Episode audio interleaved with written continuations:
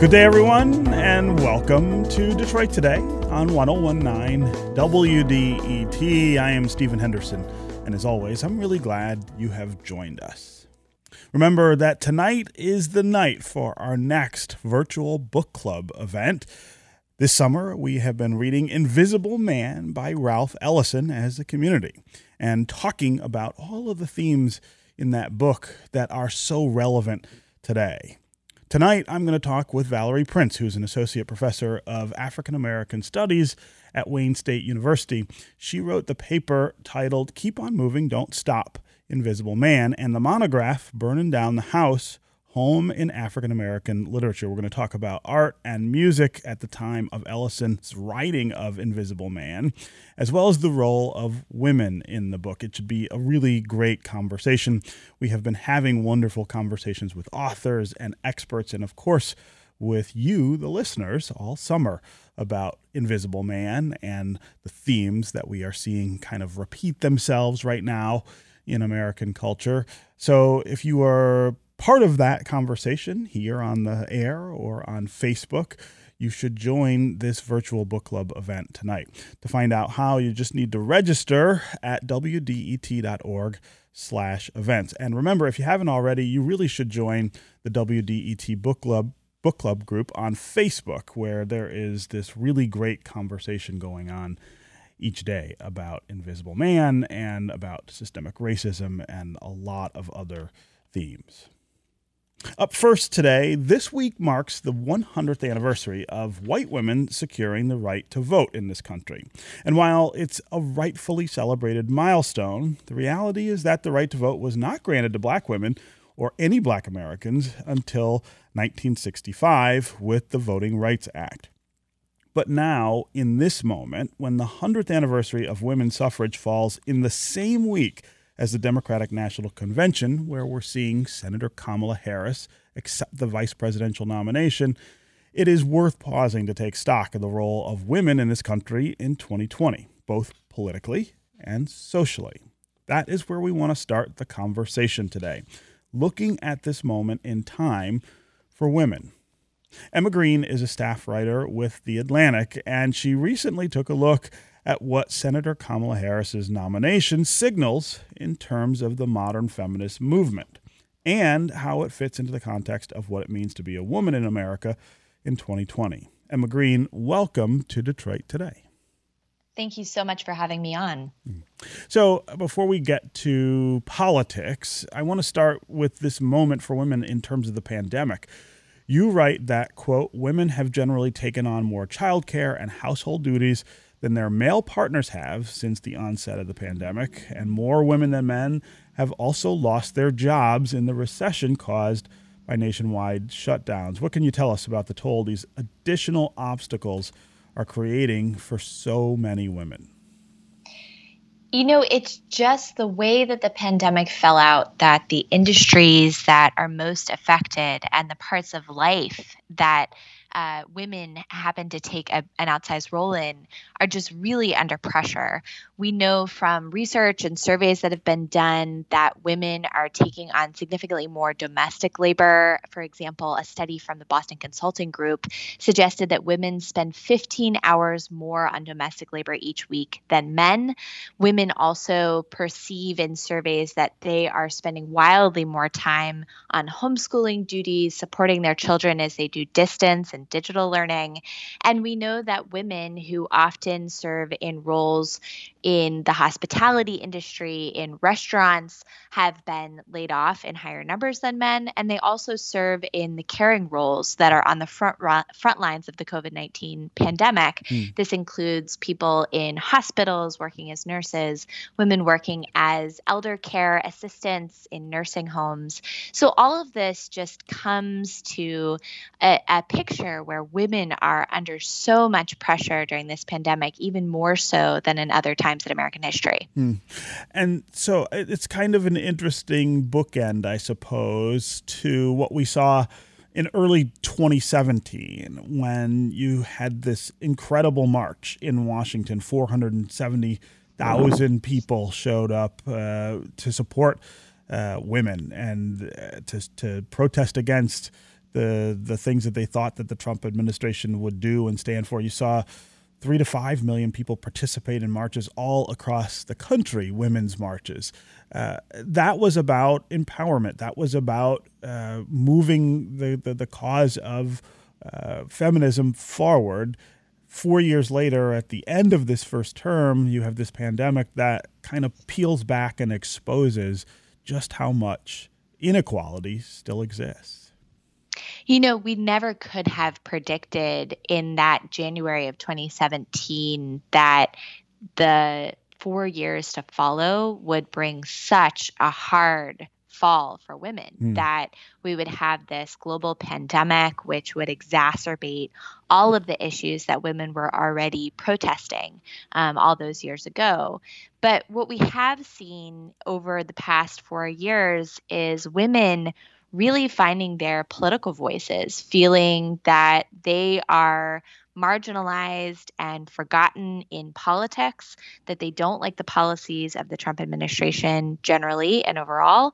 And we've seen activism from the 2017 special special election that happened in Alabama mm-hmm. to the 2018 midterm elections to this season leading up to the 2020 presidential election what I hear again and again from my sources as I'm reporting out in the field is that women are taking this anger that they have, this pressure that they feel, and transforming that into political action.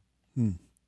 Um, uh, what are you hearing and seeing from women in your own life at this time in terms of the pandemic and in terms of uh, this milestone anniversary, hundred years that since the the passage of the amendment that uh, that gave women the right to vote.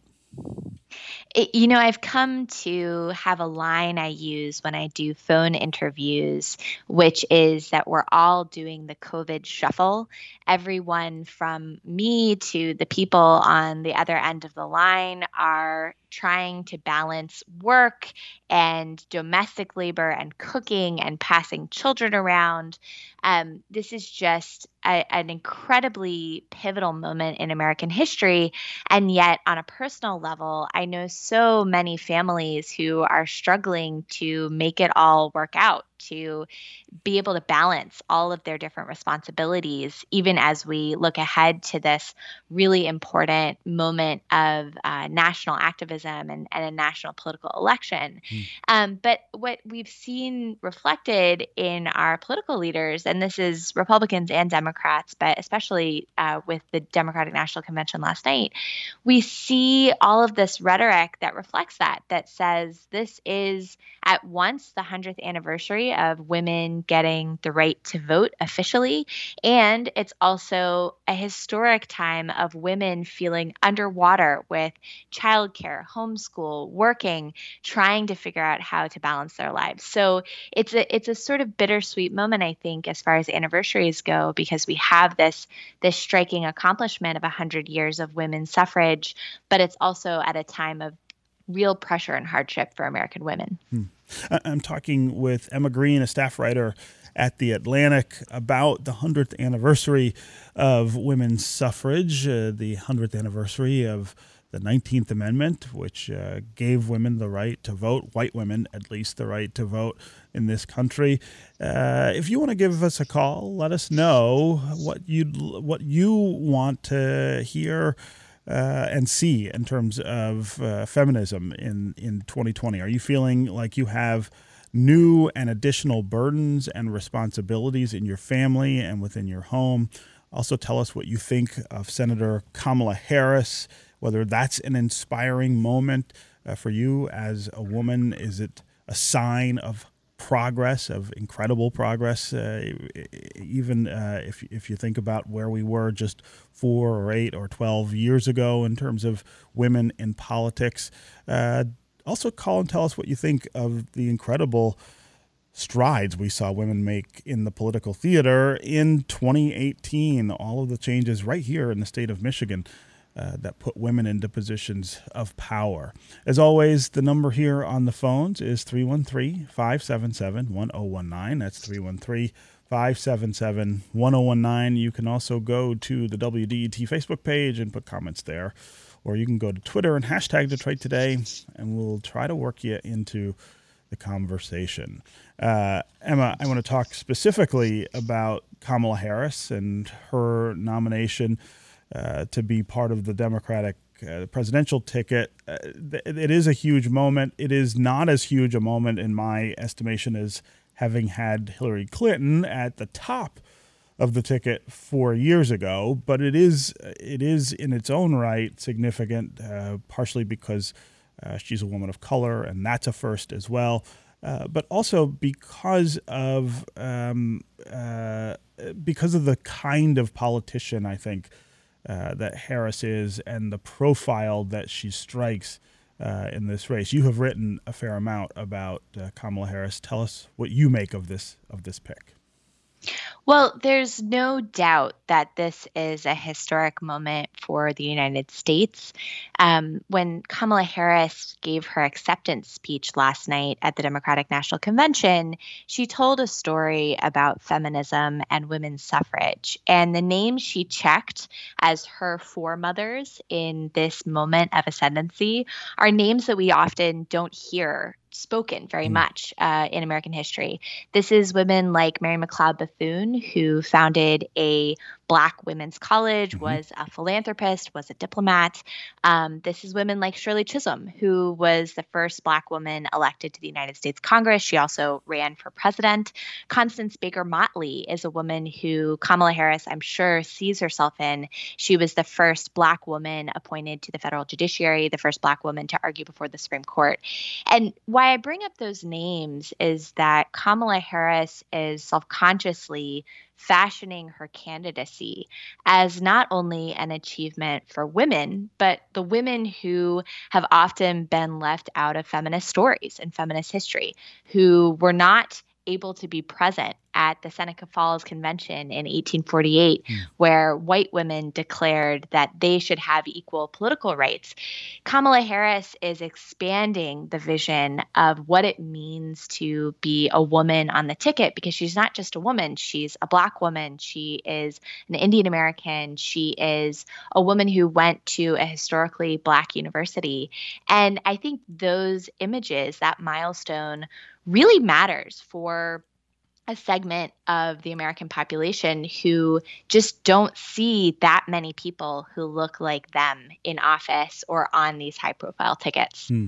And at the same time, if we think back to before the pandemic when the Democratic primary contest was pretty competitive, uh, there there was a lot of talk about sexism in the race and the sexism that some of the other candidates felt like they were they were victims of during the, the during the campaign and uh, in the run up to the nomination. Harris was was was one of those people. Uh, it, it's really interesting to me that uh, kind of you, you have this this flip side of that uh, sort of revealing itself now, where she is going to be the vice president of the United States if Joe Biden wins the election uh, in November. That's right. There have been certainly feminists, and I, in fact, profiled someone uh, last week who had this view. People who feel that in a kind of painful way, this is a historic moment, but it's also a consolation prize. Hmm. We saw during the Democratic primary that there were not just one, not just two, but several women candidates who wanted to be at the top of the ticket mm-hmm. and made really fierce bids to do so. And Harris, of course, was one of those women.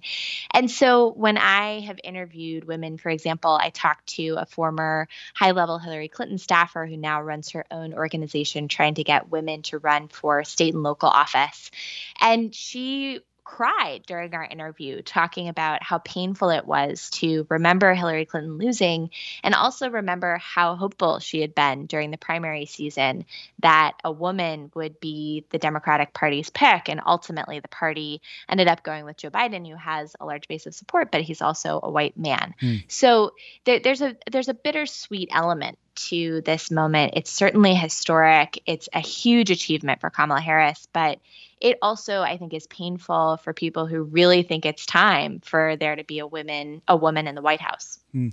And so if you kind of try to sum all of that up, are we at a moment where uh, feminist progress is still under under duress, is is still really threatened, uh, or are we at a point where where we can sort of count more victories uh, than than defeats? Uh, I mean, it, it obviously is a pretty complicated uh, a pretty complicated issue to, to sort through. But but if you had to sort of pick which side is sort of got the upper hand, I guess at this point, is it is it progress or is it failure? You know, I think we are at a point in American history where women are not only breaking barriers and setting records, but they're also demonstrating their political power in ways that are unprecedented. We saw this really starkly in 2018 with the kind of mobilization and activism that women were leading up across the country, the kind of turnout that we saw from Black women voters, suburban moms who did letter writing campaigns. All of this added up to a historic surge in women's representation in government. Um, in the 116th Congress. We saw a record set for the first two Muslim women elected, uh, Republican governors elected who were women, female governors uh, storming the governor's mansions.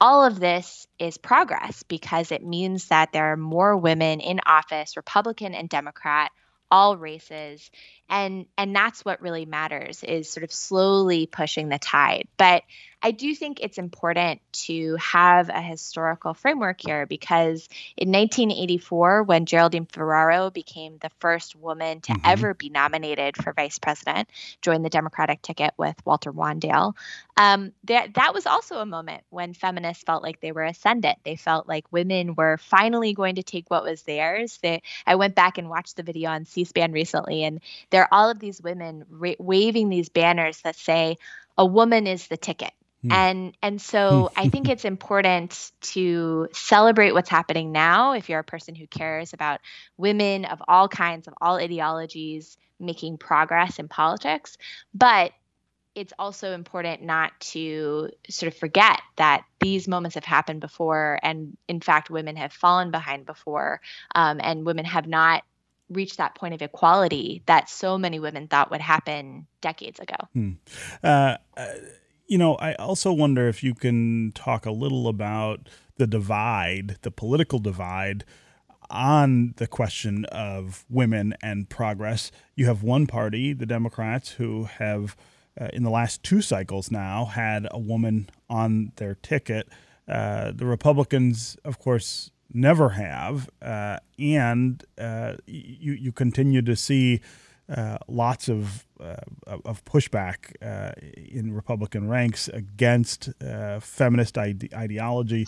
Um, th- both sides are competing, of course, for women voters in November, who will be very decisive in terms of what uh, what the outcome is. Who's who's playing that better? Who is playing that smarter? Uh, in terms of trying to appeal to women in 2020? Well, we know just on the basic numbers that the Republican Party has a harder time with women voters, and there are just fewer Republican women in elected office. You know, Sarah Palin did run as the vice presidential candidate on John McCain's ticket in 2008, and we have seen historic wins by Republican women. For example, Marsha Blackburn in 2018 became the first woman elected as a senator from Tennessee. Mm-hmm. So those milestones have been reached on the Republican side side. But all in all, the bench of Republican women leaders is much thinner and, and shallower than it is on the Democratic side. And I think we also see that reflected in what voters think about Democrats and what voters think going into the 2020 election.